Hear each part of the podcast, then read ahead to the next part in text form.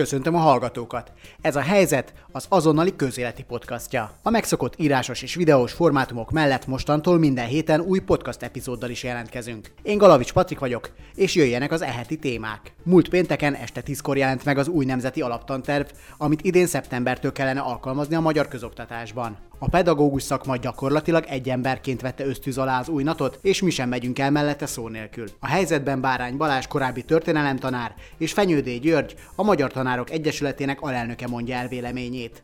Talált te olyat ebben a natban, ami magyar tanári szempontból azt mondta, hogy ez igen, ez, ez már hiányzott, és ez most pozitív, hogy, hogy itt van. Nem, semmit. Előtte azonban koronavírus. Már nálunk is jól fogynak az egészségügyi maszkok, miközben Kínában már több mint 500 halálos áldozatot követelt a járvány. Mi arra voltunk kíváncsiak, hogy a nálunk élő kínaiak hogyan élik meg az elmúlt heteket. Először Sun Leit látogattuk meg. Lej a Kőbányai Jegenye utcában üzemeltet éttermet, ahol széles mosolyjal kínált minket zöld teával. Szerinte nincs is ok az aggodalomra. Nem tartja valószínűnek, hogy Magyarországon is komoly problémákat okozna a koronavírus, annak pedig még inkább örül, hogy egyelőre a vendégköre sem csappant meg. 呃，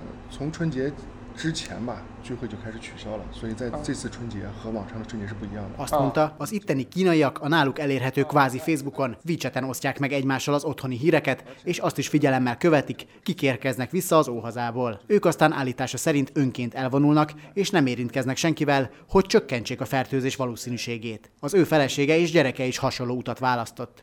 Igaz, ők tíz napot Dubajban és nem egy belvárosi lakásban töltenek elvonulással.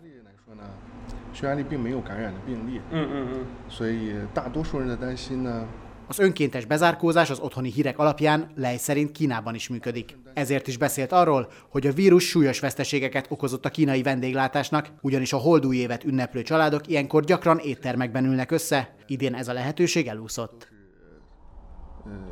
要求他们必须在家里，门上会贴一个封条， Lej még egy dolgot kiemelt. Mivel a vírus nagy valószínűséggel egy fertőzött denevér megevésével jutott először emberi szervezetbe, szerinte sokan igaztalanul vádolják a kínaiakat azzal, hogy bármit megesznek, ami eléjük kerül, így pedig ne is lepődjön meg senki, hogy betegségeket szed össze. 但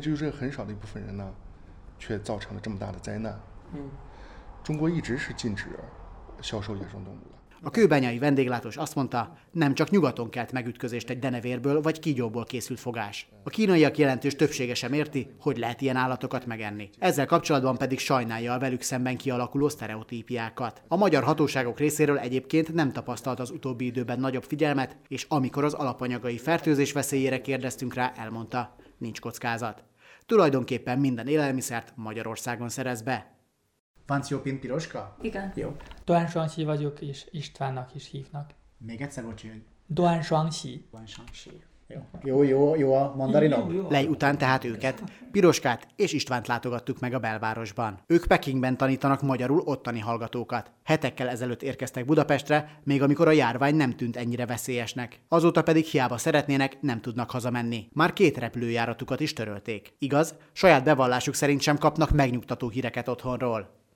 Mit mondanak az otthon maradt családtagjaitok? Tehát ők hogyan élik meg ezt az egész helyzetet? Pekingben is nagyon súlyos a helyzet. Korábban sokkal jobb volt, de most a vége ért a tavasz ünnep szünetnek, ezért az emberek lassan kezdenek vidékről jönnek vissza Pekingbe. És mert tud, talán tudod, hogy a tavasz ünnepkor a hét napos szünet van Kínában, és a szünet alatt mindenki vidéken marad a saját családjával együtt. És most, ha visszajönnek, akkor nagyon nagy lett a veszély. Szóval Pekingben szerintem egyre súlyosabb a helyzet. Most arra sorra jönnek a hírek a szigorú és profi intézkedésekről, és gyógyszereket is tesztelnek már a vírus ellen. Viszont azt is tudjuk, hogy nem vették a veszélyt a kezdetektől ilyen komolyan a kínai hatóságok. Elég csak Li Van Liangra gondolni. A csütörtökön elhunyt orvos elsőként figyelmeztette kollégáit a járvány kitörésének veszélyére, de a hatóságok cselekvés helyett őt vonták kérdőre, mondván, mégis hogy képzeli, hogy karanténba zárt emberekről információkat oszt meg. Piroska és István szerint azonban nem meglepő, hogy eleinte senki nem vette komolyan a veszélyt. Szerintem A legelején. a legelején biztos így gondolták, hogy azt gondolták, hogy ez nem nem komoly, mert úgy is van, télen úgy is van influenza, szóval a legelején nem lehet tudni, megállapítani, hogy az mi a helyzet. Csak javasolták, mert január 10-valahányadikán akkor már javasolták, hogy lehet, ha lehetséges, akkor inkább ne utazzunk haza. Sok kínaihoz hasonlóan ők is az önkéntes izolációt választották. Magyar barátaikkal sem találkoztak, és azt is érzik, hogy más szemmel néznek rájuk az utcán. Mit tapasztaltok itt Magyarországon? Máshogy tekintenek rátok az emberek, megijednek attól, hogyha kínait látnak, távolságtartóbbak keveletek, tapasztaltok-e bármilyet? Ezeket mind, mind tapasztaltuk igazából. Sok ö, magyar barátunk van, magyar ismerősünk van. Van olyan ö, előre megbeszélt beszél, ö, találkozást, mi, mi, mi szándékosan lemondtuk de szerintem ez teljesen megérthető. A legelején, amikor hallottuk ezt erről a járványról, mi is nagyon aggódunk. Annak ellenére, hogy, hogy akkor már két hete vagyunk itt, mielőtt elindultunk Magyarországra, akkor még nem volt semmi járvány, legalább Pekinben. Tehát mi nem tudtuk, hogy járvány van. Nem aggódunk, hogy, hogy kap, elkaptuk ezt a vírust. De szerintem mindenki fél a, a, a járványtól, ezért teljesen normális, hogyha tudják, hogy Kínából jöttünk, és most súlyos járvány van, akkor félnek a magyarok. Szóval mi lemondtuk a legtöbb találkozót a magyar barátainkkal, nehogy féljenek. Van azonban olyan reakció is, amit nehéz lenne egyszerű ijegységgel magyarázni. És amikor a nagy bőröndőket cipeltünk az utcákon, tényleg nagyon féltek a, a magyarok, és egy valaki, amikor a piros lámpánál várt kocsival, és direkt kinyitotta, kinyitotta az ajtót, és káromkodott hozzánk. Szóval vírusok a vírusok, igen, vírusok vasztok, ezt kiabálta. Azóta, ha utcára mennek, inkább magyarul beszélgetnek egymással. Így kisebb az esélye az ilyen eseteknek. István pedig az előbb hallott lejjel egyetértésben azt emelte ki. A magyarországi kínaiaknak ezekben a hetekben sokkal nagyobb önfegyelemre van szüksége. Igen, mégis arra szeretnék felhívni a figyelmüket, akik kétféleképpen, akik itt élnek, tehát ideni kínaiaknak önfegyelmet kell végezni. Tehát aki kint volt, otthon volt a járvány alatt, akkor visszatérés után mindenféleképpen a saját felelőssége és a, a, környe, a körülmény, környező emberek a biztonsága érdekében is 14 napot kell önmagában tölteni. Másrészt pánikot nem kell, kell tenni, pláne a diszkriminációs viselkedést, az nem, nem, nem, szükséges. És persze nem csak a kék plakátokkal már alaposan megdolgozott magyar társadalom fogékony az értelmetlen gyűlölködésre. Kínában a wuhaniakkal szembeni előítéleteket kellett csitítani. Amikor kitört ez a járvány, Kínában is a legelején, mert nagyon szitták a uhani embereket, mert a legelején állítólag a, a vadállatok illegális eladás miatt, miatt elkaptuk a, ezt a vírus az emberek, és nagyon megszíták, és egy ideig volt ez az óhányi ember, emberek iránti diszkrimináció, de utána rögtön a hatóságok rögtön felhívják az embereket, hogy az ellenségünk nem az óhányi ember, mert ők ártatlanok, hanem a vírus az ellenség. A helyzetnek megszólaló kínaiak közül Licsi annyiban kivétel, hogy őt nem Budapesten, hanem Pekingben telefonon sikerült utalérni. Li egy repülőgépgyár területi referense, aki jó ideje nem mozdult ki pekingi otthonából. A kínai város szokatlanul kihalt az önként vállalt karanténok miatt, de a kínai új évet otthon ünneplők hamarosan visszatérnek a nagyvárosba is. Persze ennek már napokkal ezelőtt meg kellett volna történnie akkor megkezdődött volna a hivatalos év, és elkezdett volna mindenki dolgozni, de ezzel egy időben, ugyebár a járványhelyzet miatt a kínai kormány azt mondta, hogy hosszabbítsuk meg ezt a e, szünetet e, országosan legalább 9-ig.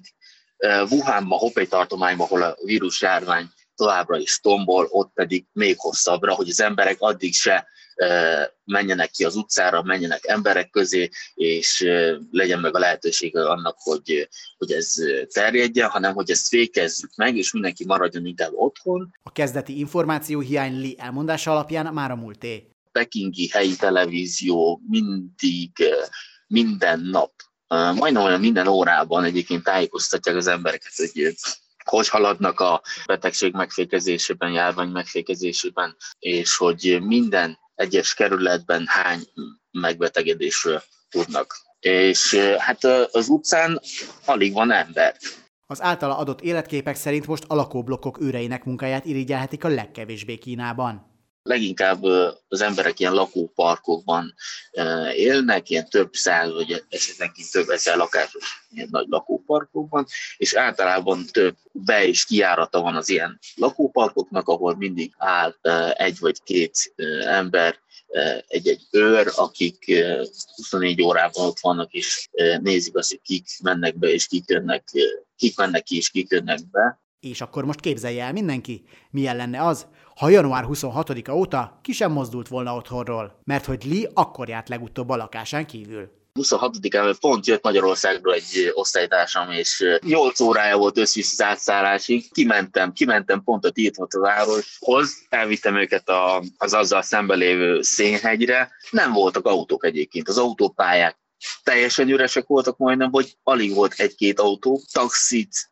is nehezebben lehet egyébként ilyenkor fogni, és a turista látványos, a Tiltatvárosra nem mentünk be, mert be volt zárva. Ott egyébként napi szinten ilyen több ezer ember fordul meg, és erre az időszakra lezárták azt, viszont a vele szembe lévő park, ahol van egy szénhegy, ahonnan egyébként be lehet látni az egész tiltott várost, oda felvittem az osztálytársaim, oda felmentünk, és általában ott is nagyon sokan szoktak tenni, szóval ez egy, ez egy nagy kínai stílusú kert igazából, és most egy parká lett átalakítva, és ott is nagyon sokan szoktak tenni, jegyet kell rá venni, és tömeg van, amikor mész fölfelé, hogy meglásd a pagodáról az egész hétve, de azon a napon, 26-án szinte nem volt senki. Alig voltak emberek, és akik voltak, azok is mind szájmazba voltak.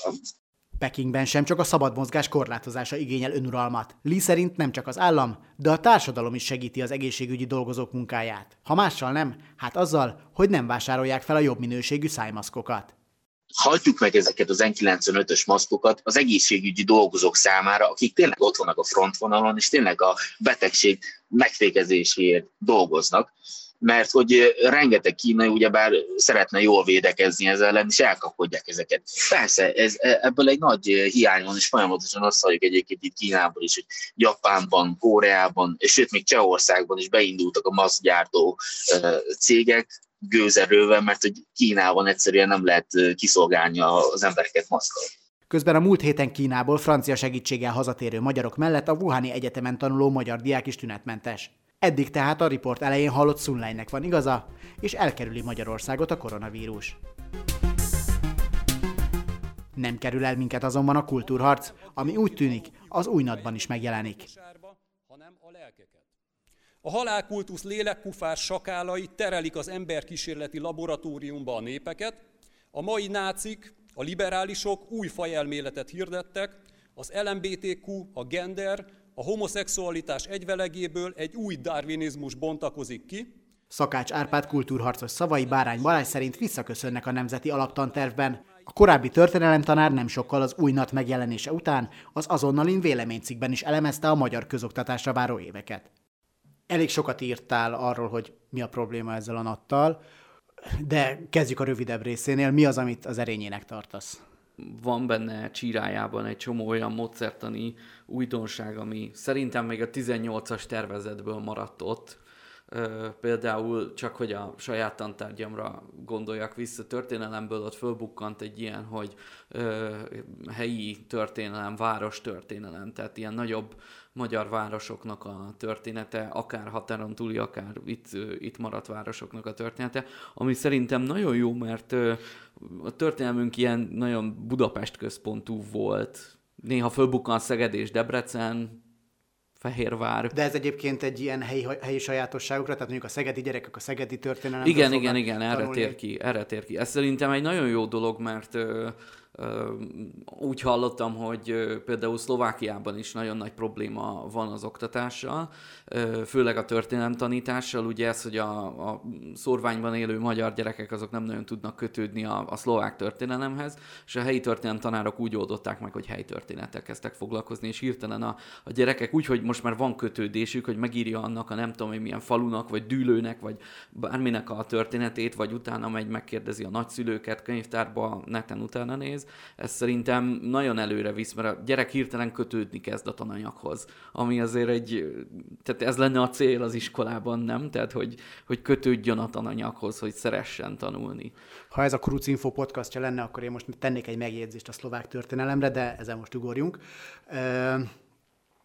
Miért gondolod azt, hogy egyébként ez a NAT, ez nem egyszerűen csak egy rossz NAT, meg egy elhibázott NAT, hanem magának egy, annak a Fideszes kultúrkampfnak a, a része, amit már így gyakorlatilag évek óta folyik, vagy legalábbis próbálnak retorikailag erre, erre kitérni mindig.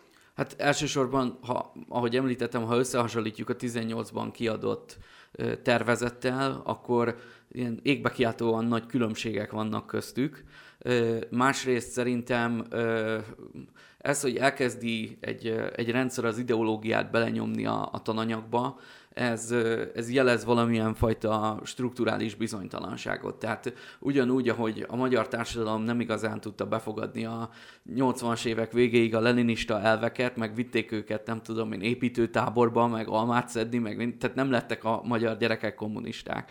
Tehát ez, hogy most hirtelen a nemzeti jellegre rárősítünk, ez jelzi, hogy a világban zajló globális folyamatokkal a jelen vezetés nem ért egyet, és ez egy ilyen immunreakció próbál lenni. Ami igazából, hogy stílszerű legyek, a fürdővízzel együtt önti ki a gyereket, mert kialakul a két elit között egy vita.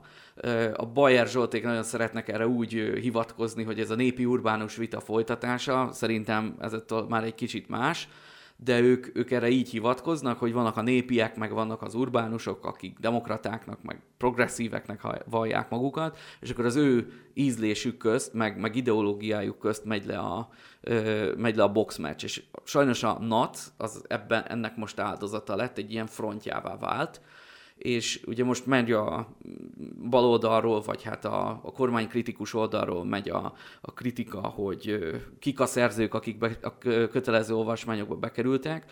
Ez a kötelező olvasmány talán a legjobban leképezi az egésznek a problémáját, hogy, hogy kit tekintünk mi elfogadható szerzőnek, és kit nem. De valójában, ha megnézzük, ez a gyerekek vagy a családok, ahonnan a gyerekek jönnek, 10%-át érinti. Tehát olyan mértékben szakadnak le megyék, települések már oktatásügyben is, meg, meg gazdaságilag, meg társadalmilag is. Na jó, de ez nem feltétlenül a NAT-nak a problémája, nem? Tehát a NAT az maximum egy ilyen eredmény ennek, vagy ezt konzerválja inkább. Hát igen, de most azzal bekeményíteni, hogy akkor csinálok, hogy központilag mindenki olvasson Gárdonyit, Jókait, Vasalbertet, az igazából nem fogja megoldani azt a problémát, hogy mit tudom én, Nagykátán megverik a tanárt, vagy ahogy ma néztem pont a hírekben, mezőtúron volt egy hasonló eset. Tehát egyszerűen az iskola átalakult, tehát tor- torza kép a társadalomban, meg ugye a politikusok fejében az iskoláról. Nincs meghatározva, hogy mi az az iskola, mi lenne a feladata. Képességet fejleszt, a nemzethez vagy a hagyományhoz való kötődést erősíti. Egyszerűen mindent rátolnak, ez történt a, a szocialista ö, érában is, vagy hát a később a, a rendszerváltás után a szocialista kormányok idején is, hogy ö, próbálkoztak mindenféle módszertani reformokat, de magához, a struktúrához nem nyúltak hozzá. Tehát itt, itt eredendően az a probléma, hogy, hogy van ez az ipari forradalomtól eredő szokás, hogy beültetünk 40 gyereket egy tanterembe, és egy tanár beszél hozzá. Ez alapvetően egy, egy diktatórikus hozzáállás, mert nekem van igazam, te ott hátul kussolsz, és mindenki ugyanazt fogja megtanulni, amit én elmondok neki. Hogy egy kicsit az ördög ügyvédje legyek, ezért az, az új NAT például hoz egy olyan újítást, hogy egybevonja a természettudományokat, ami, amire te is utaltál egyébként. Ez egy az baromi jó az azonalis lehetőség. Az azonalis cikketben te is utaltál erre, hogy egyébként ez máshol már egészen jól működik, mégis azt mondod, hogy ez nem teljesen oké okay, ebben a formában, ahogy be akarják vezetni. Miért? Nem vagyok természettudományos tanár, de tehát amit elolvastam a dologból, tehát elsőre nekem nagyon tetszett az ötlet. Egyrészt ugye van ez a probléma, hogy aki természettudományhoz ma ért, fizikához, kémiához nem tanítani fog elmenni, hanem elmegy valami céghez, vegyésznek, vagy mit tudom én, tehát atomfizikusnak, nem tudom én, tehát nem, nem tantárgyat fog tanítani egy iskolában. Emiatt elfogynak a természettudományos tanárok, tehát rákényszerül az állam, hogy összemondja ezeket a tantárgyakat ebben van egy nagyon jó lehetőség arra, hogy a gyerekeknek megmutassák komplex módon, hogy hogy működik a világ. A komplex gondolkodásra lenne ma a legnagyobb szükség, komplex problémák megoldására. Tehát az, hogy valaminek van egy fizikai problémája, az valószínűleg biológiában vagy kémiában is meg fog jelenni előbb-utóbb.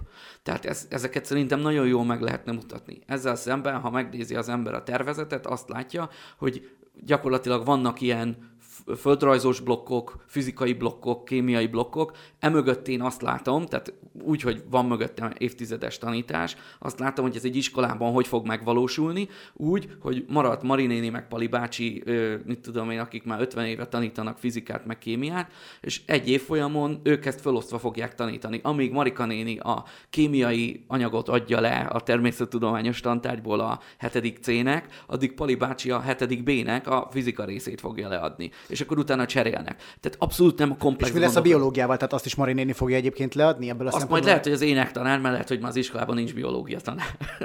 Na most ezt így de, ennek, de akkor nem ez lenne a lényeg egyébként ennek a természettudományos tantárnak, hogy akkor Marinéni, ha már fizika tanár volt, akkor jól leadja a, a fizikát, de most már mivel természettudományok tantárgy van, ezért adott esetben most már a biológia anyagot is leadja. Igen, tehát ez, ez így kellene, hogy működjön, ahogy te elmondod, de valóságban ez nem így fog működni, mert van egy tankerület, meg egy igazgató, aki látja, hogy van X mennyiségű tanárom, azok fogynak, mert a fiatalokat azokat elszipkázza a versenyszféra, a maradék az meg elégedetlen, meg kiéget. Valahogy viszont meg kéne oldanom, hogy mindenkinek legyen elég óraszáma, meg hogy évvégéig kibírják idegösszeomlás nélkül, na akkor rosszul osszuk föl köztük úgy, hogy egészségesen eloszoljon köztük szép magyarsága, el, el legyen osztva köztük a, a tananyag. És akkor kecske is jól lakik, káposzta is megmarad.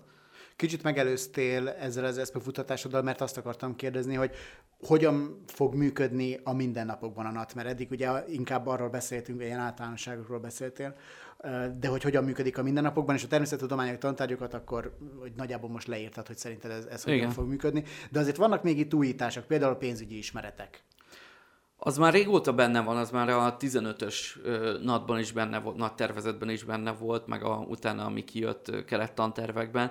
A probléma ezzel a pénzügyekkel az, hogy meg, meg úgy általában a, a hozzáállással az elmúlt tíz évben, hogy ez, hogy bevezetünk új témákat, meg új tantárgyakat, meg, meg átnevezünk dolgokat, ezzel nem oldjuk meg a problémát. Most azzal, hogy hirtelen a, a pénzügyeket például rátestálták a történelem tanárokra, hogy ez egy állampolgári műveltségi terület. Tehát akkor hirtelen a történelem tanár az legyen hirtelen közgazdász is. Tehát így én, én például ezzel elvégeztem egy tanfolyamot, hogy tudjak hitelesen beszélni a gyerekeknek arról, hogy mi az, hogy hitel, meg kamat, meg minden.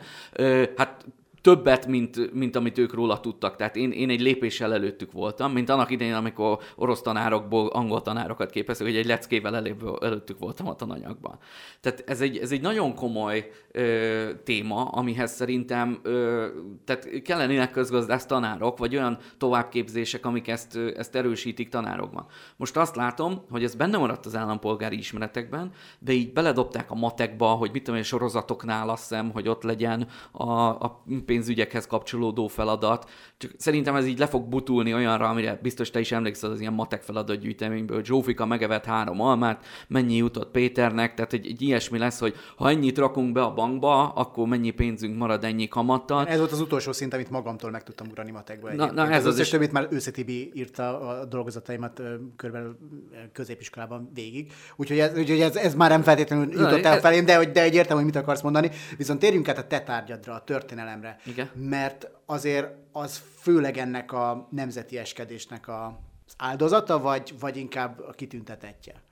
kiemelt a, a magyar meg a történelem, ugye az egy identitásformáló ö, tantárgy, és ö, hát emiatt erre, erre biztosan, hogyha valamilyen ö, natot így nemzetibé akarunk tenni, akkor erre a két tantárgyra kell, hogy essen a hangsúly.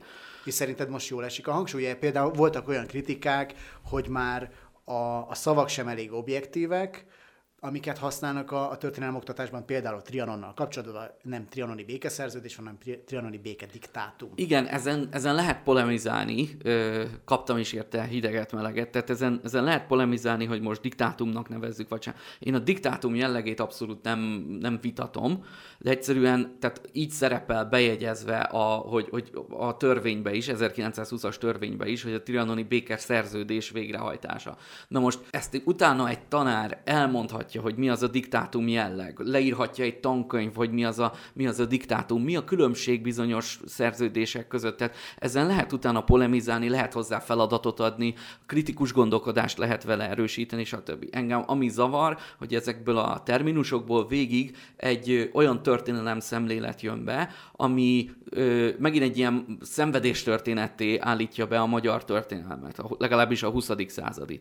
Míg ellentétben mondjuk a középkori történelemmel, ott meg igyekeznek, így szerepel benne, igen félreérthető módon, hogy győztes csaták az Árpád korból. Na most ugye itt, itt az szokott lenni, hogy ez, a, ez hogy már mindig csak a vereségeket tanuljuk, tanítjuk meg a gyerekeknek a, az Árpád korból. Igen, ez valóban így van, ez, ez hogyha a nagy képet kimerevítjük, akkor valóban a vereségeknek a dátumait kellett megtanulni, de hogyha megkapargatjuk, hogy bizonyos vereségek előrébb vitték a, a magyar történelmet. Tehát egy, egy Augsburg-Merseburgi vereség után határozta el a magyar politika elit, hogy át kéne térni a kereszténységre, mert különben nem külföldön fognak legközelebb megverni minket, hanem bejönnek ide a német lovagok és leradíroznak. Vagy Muhi után dönti el negyedik Béla, hogy kéne kőerődöket építeni, amik utána a török korban jól jött. És most ezek, ezek most kimaradnak? Például Augsburg Merseburg. Tatárjárás nem szerepel a NAD felsorolásában, tehát nyilván nem fogja kihagyni egy tankönyvíró, de már ha, már ha itt a következő évtizedekben a tankönyv, mint műfaj megmarad, erre is egyébként érdemes lenne pár szót vesztegetni, mert szerintem ez, ez most már így leáldozóban van tehát kimarad a tatárjárás, igazából tehát az Árpád-kornak egy ilyen, egy ilyen nagyon sokszerű és, és igen fontos eseményéről beszélünk, és a helyére be kell emelni a győztes csatákat. Gondolom itt a pozsonyi csatától kezdve lehet majd számolni, hogy amikor segítettünk a fiatal Habsburgoknak, és így tovább, tehát ezt, ezt majd gondolom lehet így fölfűteni. A probléma viszont azzal van, hogy ez, ez a ló túloldala. Tehát valami kiegyensúlyozottságot kellene a dologban látni. Engem is zavart nyilvánvalóan, hogyha csak vereségekről kell órán beszélni, mert az egyébként egy depresszív, már magán, magán a tanórán is, de bizonyos vereségek azok hogyha túléltük, azok előrébb vittek minket. Tehát ugye van ez a mondás, hogy ha a földre kerülsz, akkor úgy kell fel onnan, hogy fölszedsz onnan valamit. Az a furcsa egyébként, ezek egy, egy ilyen kettősséget érzek, hogy egyrészt van egy nagyon erős köldöknézés, vagy akkor Trianon, meg velünk akkor mindig csak packáztak a történelembe, közben meg, meg hát csak a győzelmeket tanítsuk. Tehát, hogy ez, ez, egy ilyen, ez egy ilyen gyereknek is egy nagy, nehezen befogadható dolog. Mondom, a legnagyobb probléma ezzel, nem csak a törivel, a, a, a magyarnál is, hogy ez, hogy hogy most hány győztes csata volt az Árpádkorban, meg Trianon az békeszerződés, vagy diktátum vagy most, vagy Vasalbert, vagy Jókai, ettől a leszakadó megyékben tanuló gyerekeknek a tanulmányi átlaga nem lesz jobb. Nem fognak jobban kötődni az országhoz, annak a kultúrájához, annak ahhoz a nyelvhez, hanem unatkozni fog, a telefonját akarja nyomogatni, és hogyha elveszik tőle, vagy, vagy nem, nem tudom én, akkor frusztrált lesz, és elkezdi a tanárt piszkálni. És ma már ott tartunk, hogy a gyerekek azok nagyobbak, mint a tanár, bátrabbak, mint a tanár, neki mennek, ahogy ezeken a videókon látjuk. Tehát itt, itt ez, ez a fő problémám, hogy nem veszi tudomásul a ahogy mondtad, köldöknéző, hogy nem veszi tudomás, hogy milyen állapotok vannak, főként vidéki iskolákban, de simán tudnék mondani most fővárosi iskolát is, ahol ugyanilyen állapotokat lehetne találni. Azt szokták mondani, ugye, hogy viszont egy jó pedagógus az rossz nattal is tud jól tanítani. Mit gondolsz, hogy ez a NAT, ez mekkora mozgásteret enged a, a tanároknak? Eddig is az volt, hogy volt ez a mondás, hogy ha becsukom az ajtót, onnantól kezdve én azt tanítok a gyerekeknek, amit akarok. Ez, ez, ez nem, nem tudom, hogy mennyire vezet előre, Másrészt biztos, hogy ebbe az irányba fogunk elmenni, hogyha bejönnek az e-tankönyvek. Tehát a, amiket láttam én a, az Ofinak a a tesztverzióiból, az azt jelenti, hogy, hogy a tanár ott szabadon variálhatja a tankönyvi anyag mennyiségét, rászabhatja az osztályra, tehát eb, kér lehetetlenül ebbe az irányba fogunk elmenni. Tehát az lesz, amit a, a tanár lead, amit a tanár ott megszab, hogyha rá ö, szánja az időt. Tehát, hogyha itt tabletek, meg nem tudom, számítógép fogja fölváltani a tankönyvet, akkor ebbe, a, ebbe az irányba kérlelhetetlenül fogunk majd elcsúszni. Azt mondod egyébként, hogy gyakorlatilag az is lehetséges akár, hogy valaki teljesen mást adjon le, mint ami a nadban van? Ez szerintem, ez szerintem simán előfordul, meg, meg egy csomóan így csinálják, hogy van egy rejtett tanterv, beírja az elnaplóba, hogy most ezt vettük, de valójában ezt meg ezt tanította. Biztos vagyok benne. Nekem is volt ilyen, emlékszem a saját diákkoromból, de, de simán látom, láttam, meg el tudom hinni, hogy máshol is ez egy, egy alternatív tanterv szerint mennek a kollégák. Egyszerűen nem lehet ekkora mennyiséget leadni amit most is ebben a listában szerepel. Bárány Balázs, köszönöm szépen, hogy köszönöm itt voltál. Nem csak egy korábbi történelem tanár talál kivetni valót az új nadban. A tantervre a Magyar Tanárok Egyesülete elsők között reagált egy közleményben. Ebben lesújtó véleményt fogalmaztak meg. Fenyődé György, az Egyesület alelnöke pedig a helyzet mikrofonjánál sem volt bizakodóbb.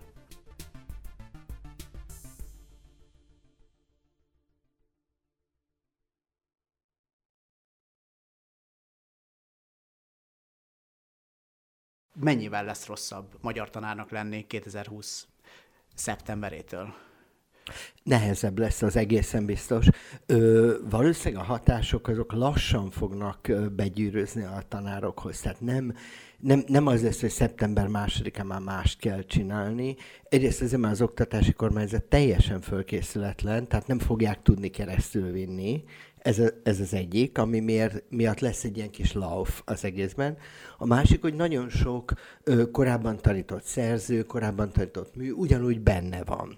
Tehát a, az igazán nagy kérdések azok ö, nyilván Hát egyrészt a középiskola vége felé fognak jelentkezni, tehát akik mondjuk 11-12-ben tanítanak, de aki mondjuk csak 9-ben az azt fogja érezni, hogy egy picit többet tanult mondjuk a, a magyar reformáció irodalmából, vagy más szemelvényeket, tehát, tehát nem fog ilyen robbanásszerűen jelentkezni. Ez érdekes, mert hát az ember azt gondolná, hogy hát kész, le van írva, ezeket a szerzőket tanították eddig, most ezeket kell, nem, van, van nagyon nagy átfedés, tehát van egy ilyen 80 százaléknyi, vagy nem tudom, nem, nem, nem számoltam, ö, átfedés, ö, és szerintem éppen ezért kéne megakadályozni, hogy ez az alaptan területre jön, mert mire elkezd hatni, akkor úgy szép lassan, akkor az ember köt egy kis kompromisszumot, akkor köt még egy kis kompromisszumot, és olyan, ö, tehát nem, nem ilyen robbanásszerűen fogja szétvinni a, az oktatást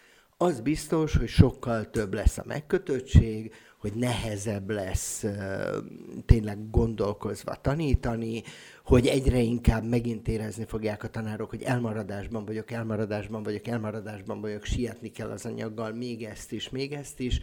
Ö, egészen biztos, hogy ez ö, visszafogja őket abban, hogy bármi, bármi kreatív módszert használjanak, ö, visszafogja őket, hogy a szövegekkel foglalkozzanak, de hogy ez egyúttal, hogy mondjam, hétköznapokban még könnyebbség is lehet, nem kell új feladatot kitalálni, elmondom gyorsan, hogy mi van a Sztárai Mihály műveiben, aztán jó, mehetünk tovább, gyorsan letudtam a tananyagot.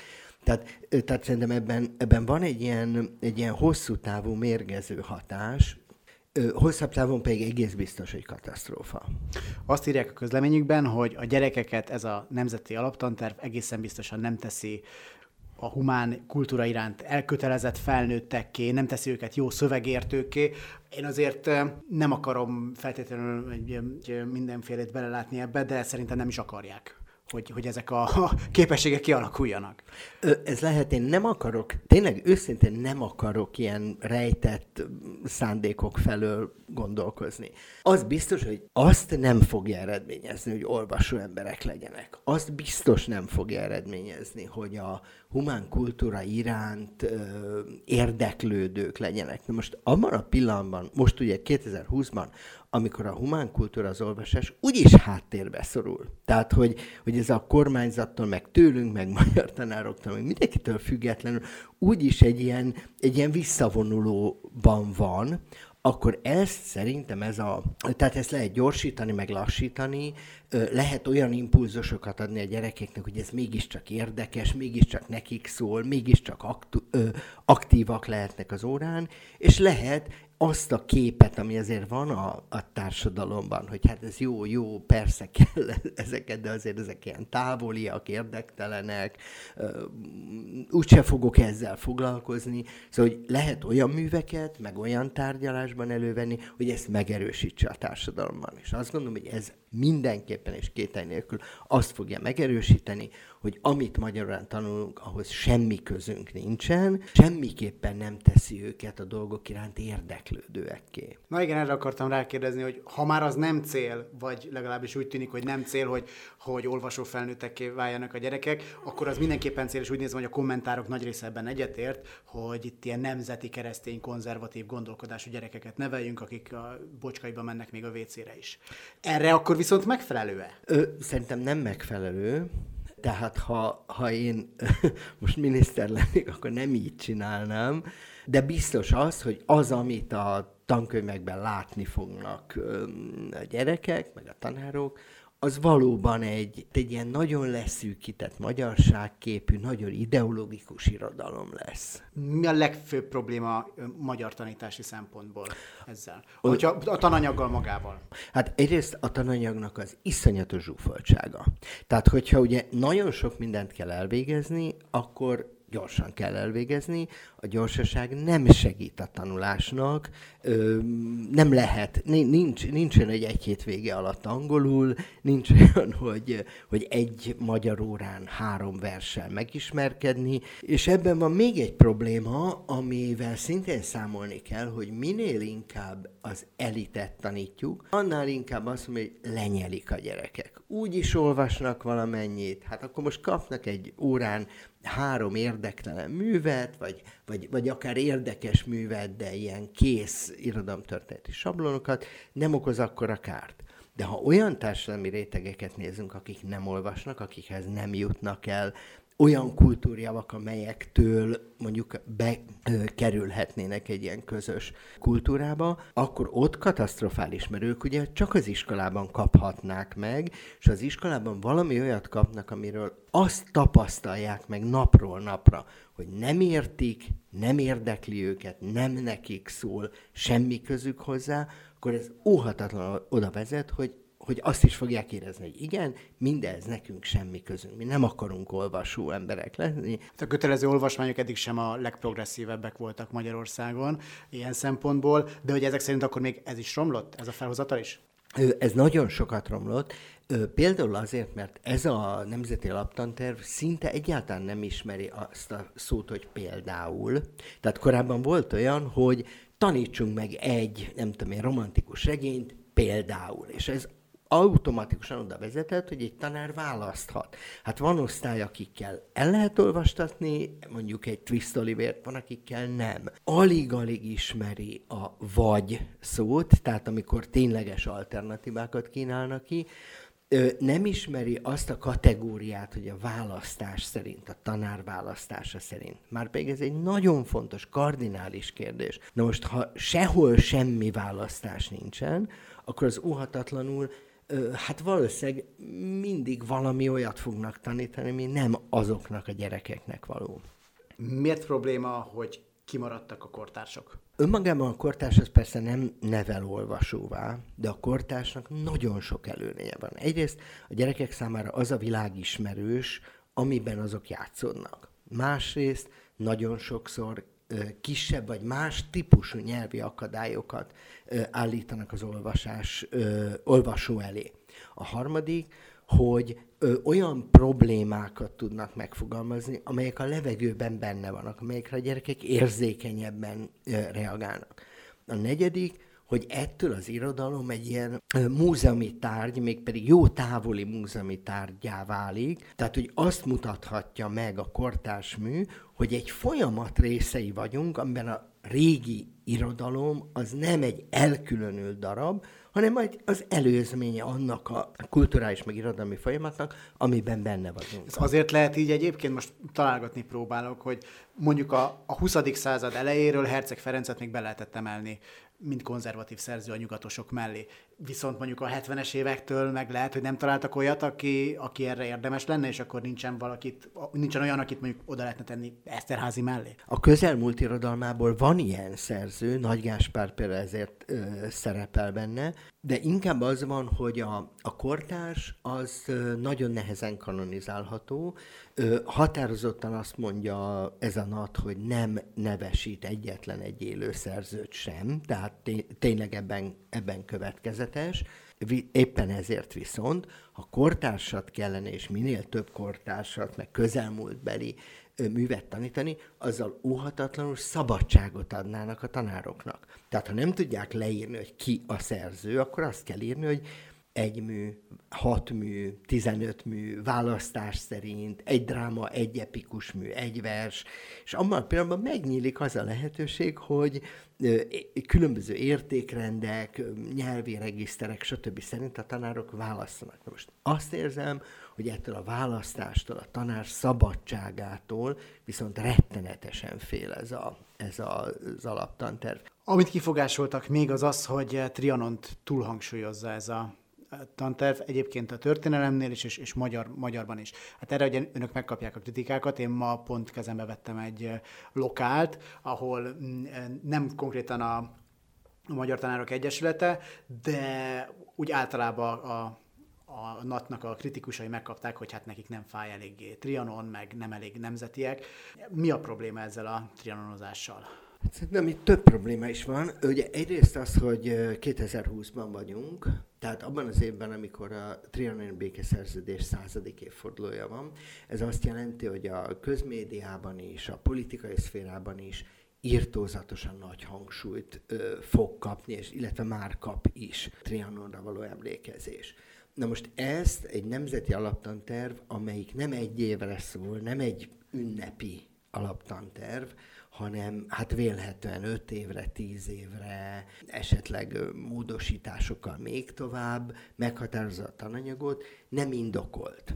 A másik, szintén nagyon fontos probléma, hogy egy politikai és, és aktuálpolitikailag mindig előhúzott problémát állít az alaptanterv középpontjába ez még a történelemnél is problematikus lenne, hiszen akkor egy történelmi eseményhez viszonyítja a történelem egészét, vagy legalábbis évszázadok történelmét. Nem arról beszél, hogy az irodalmat azért tanítjuk, mert irodalom, hanem az irodalmat azért tanítjuk, mert ezen keresztül lehet emlékezni Trianonra. Na most azt szerintem senki, én legalábbis egészen biztos nem, senki nem vonja kétségbe, hogy Trianon nagy trauma volt, a 20. század egészét meghatározó trauma, de száz évvel vagyunk utána, tehát azt gondolom, hogy ezt mint egy ilyen sarokpontot ö, semmiképpen nem szabad kiemelni. Beszéljünk konkrét szerzőkről. Vannak olyan szerzők, akik önök szerint érdemtelenül kerültek be a, a NAT-ba, mint kötelezően tanítandó szerzők? Ö, vannak. Ugye itt e, egyrészt Herceg Ferenc került a legnagyobbak közé. Megcsinálta azt a Nemzeti Alaptanterv, hogy tíz életművet kell tanítani. A tíz életműből hat korábban is, a, a alaptantervekben is, az érettségi szabályzatokban is kiemelt szerepe volt. Tehát erről nincs, nincs vita, azt gondolom országosan nincs vita. Abban már lehet vita, hogy négy plusz szerző is bekerült. Ezek közül három olyan szerző, akiknek a, a, az értékét meg se tehát egyáltalán nem kérdezhetjük meg, Jókai, Mixát, ő, akik remek szerzők, de oktatási szempontból az a mondat, hogy az életművük tanítandó, az teljesen értelmetlen. Tehát mit tudnak majd csinálni a tanárok meg a gyerekek?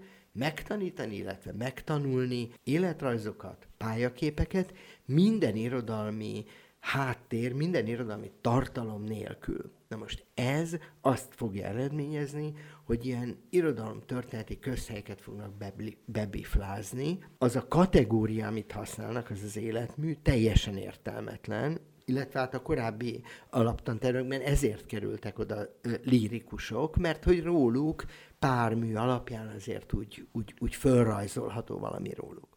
És akkor ebbe a kategóriába került bele Herceg Ferenc. Ha tetszik, akkor a tíz legnagyobb magyar író közé. Most azt gondolom, hogy ez, ez tényleg egy komoly, esztétikai aránytévesztés. Herceg Ferencről lehet beszélni, nem az ördögtől való, hogyha még akár egy-két oldalnyi szövegét is elővesszük, de hogy úgy bemutatni, hogy regényíró, drámaíró, hogy, hogy a 20. század irodalmának az egyik legjelentősebb alkotója, ez semmiképpen, semmiképpen nem állja meg a helyét esztétikailag, se irodalomtörténetileg se. Az, ön, az önök kritikája ugye elsősorban akkor tisztán szakmai, akár Herceg Ferenccel kapcsolatban, de talán most ide sorolhatom még, aztán javítson ki, hogyha nem, de Vasalbertet, vagy Nyírő Józsefet is. Nem az a probléma velük, hogy egy esetleg humánumnak megfelelően gondolkodtak mindig, uh-huh. vagy nem így gondolkodtak feltétlenül, hanem mondjuk csináltak ilyen náci dolgokat is úgymond, meg, meg úgy is gondolkodtak emberekről, hanem tisztán szakmailag nem ér annyit az életművük, hogy egy lapon kelljen emlegetni Radnóti Miklósékkal. Igen, na most a dolog ö, tulajdonképpen egy bonyolult, megárnyalandó dolog, mert például az előző tankönyvekben, most már nem a legutolsókban, de előtte, Gottfried Benn is benne volt a, a tankönyvekben. Önmagában az, hogy valakinek a politikai szerepvállalása az, az szélsőséges, vagy egy időben szélsőséges, az esztétika szférájában lehetséges.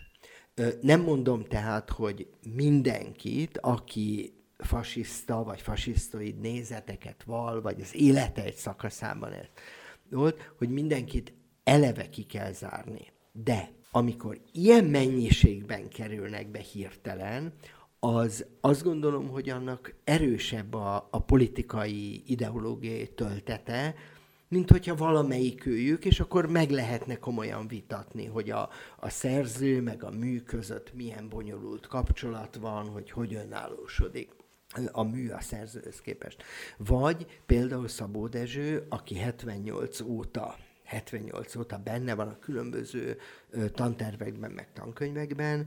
Azt gondolom, hogy olyan esztétikailag is érdekes műveket hozott létre, hogy nem kérdés, hogy bele lehet tenni. Nem muszáj, nem feltétlenül, nem központi szereplőként, de nem indokolatlan, hogy szerepeltessük, holott, hát az ő ideológiai szereplés is azt gondolom, hogy, hogy lökte Magyarországot a, a, a fasizmus felé. De amikor hirtelen bekerül Nyírő József is, Vasalbert is, olyan szerzők, akiknek a életműve esztétikailag nem jelentős, vagy akár gyenge is, és egy irányba mutatnak a, a, egy irányba mutat az ő politikai szereplésük, akkor azt gondolom, hogy emögött kifejezetten egy, hát egy, egy ilyen ideológiai fölértékelés van. Annál is inkább azért is tettem fel ezt a kérdést, mert mások sem voltak feltétlenül szentek, tehát Márai Sándorról is tudunk ezt-azt, Kosztolányi Dezsőről is sejtünk, meg tudunk jó, jó sok mindent, szóval ezért tettem fel ezt a kérdést, meg azért, mert közben pedig a PDS elindított egy Facebook kampányt, amiben tanárok lefényképezik magukat kis lapokkal, mire felírják például azt, hogy nem tanítok fasiszta írót. Ez az, ami amit akkor tisztázni kellene, hogy mit jelent az, hogy uh-huh. ki az, hogy fasiszta író, miért nem akarom őt tanítani, Igen. mert tehát nyilván nem arról van szó, hogy a fasizmust kell tanítani, ezt meg lehet említeni, csak akkor, hogy kit lehet kihagyni, meg kit lehet ez alapján bevenni, Igen. vagy kihagyni. Itt az is nehéz, hogy, hogy Nyírőnek például nagyon komoly politikai szerepvállalása volt Vasalbertnek is, tehát hogy más, hogy valaki mondjuk egy ideológiával rokon szembezik, vagy más, hogy országgyűlési képviselő, hogy megszavaz törvényeket, hogy milyen beszédeket tart a parlamentben. Egy fasizálódó országnak a fasizálódó politikáját képviselték. Sokat beszéltük a negatívumokról. Talált te olyat ebben a nadban, ami magyar tanári szempontból azt mondta, hogy ez igen, ez, ez már hiányzott és ez most pozitív, hogy, hogy itt van. Nem, semmit. A bevezetőjében vannak ö, jó, meg elfogadható ö, részek, tehát ott, ahol a célokról, az elvekről beszél, az se egészében jó, de az, abban sok az elfogadható, de ha az előző nemzeti alaptantervekkel hasonlítjuk össze ezeket, vagy a 2018-as tervezettel, ugye ez a Csépe Valériák bizottságának a tervezetével, akkor ezekhez képest már ismét hátralépésről beszélhetünk, plusz amikor a szép, vagy elfogadható, vagy rendben lévő elveket a konkrét tananyag, a konkrét követelmény homlok egyenes cáfolja, akkor az kiszámíthat, hogy minden esetben a konkrét tananyag válik erősebb ö, szabályozóvá. Azt gondolom, hogy ezek a bevezetők, amelyekben mondom sok az elfogadható, semmi, semmi olyan nincs, aminek megörülök, hogy jaj, de jó végre, de mondjuk sok minden elfogadható, nem minden, de sok minden, azt teljesen cáfolja az az előírás tömeg, ami utána következik, tehát azok szép ilyen lózungok maradnak. Mit gondol, hogy mekkora mozgástere lesz majd a tanároknak egy kicsit normalizálni úgymond ezt a tantervet? Nagyon kicsi. Nagyon kicsi hiszen a ö,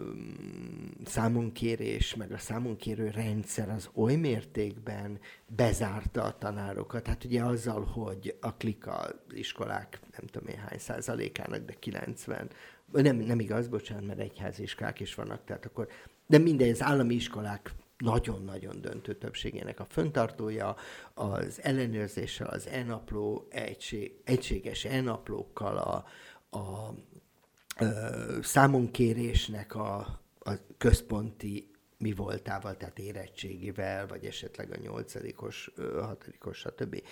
felvételikkel, azt gondolom, hogy nagyon kicsi lesz a mozgástere. Illetve nem kizárt, hogy a mozgástér az lesz, ami a középső Kádár korszakban volt, amikor is azt mondták a tanárok, hogy becsukom az ajtót, és az ajtók mögött azt csinálok, amit akarok. Ez a a diktatúra körülményei között, tehát a Kádár korszakban, vagy egy puha diktatúra körülményei között egy fontos szabadság gesztus volt, hogy igen, nem szól bele hatalom, politika, pártitkár. Ezt a 89-es rendszerváltás messze meghaladta. Nem arról volt szó, hogy mostantól kezdve sunyiban, titokban, leoltott lámpánál, elsötétítve, ha nem hallják meg, akkor lehet értelmesen, értelmiségiként tanítani. Most valószínűleg visszamegyünk ehhez, hogy ha bevezetik valóban, ha tényleg megvalósul, akkor visszamegyünk oda, hogy, hogy, hogy, hogy a szabadságot így egymás között csöndben, összekacsintva lehet majd megteremteni. Köszönöm szépen, hogy itt volt. Nagyon köszönöm.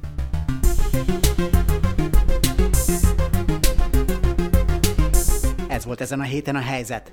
Az elkészítésében közreműködött Bakó Bea és Nyári Norbert, a stúdiót a Jövő TV biztosította. Ne felejtsetek el feliratkozni Spotify-on és iTunes-on, utóbbi felületen értékelni is tudjátok a podcastot. Valamint kövessétek az azonnalit Facebookon, YouTube-on és Instagramon, illetve iratkozzatok fel a reggeli feketére is. Az én oldalamat is megtaláljátok Facebookon, és nem bánom, ha a témajavaslataitokkal nem fogjátok vissza magatokat. A figyelmeteket megköszönve búcsúzom, Galavics Patrikot hallottátok.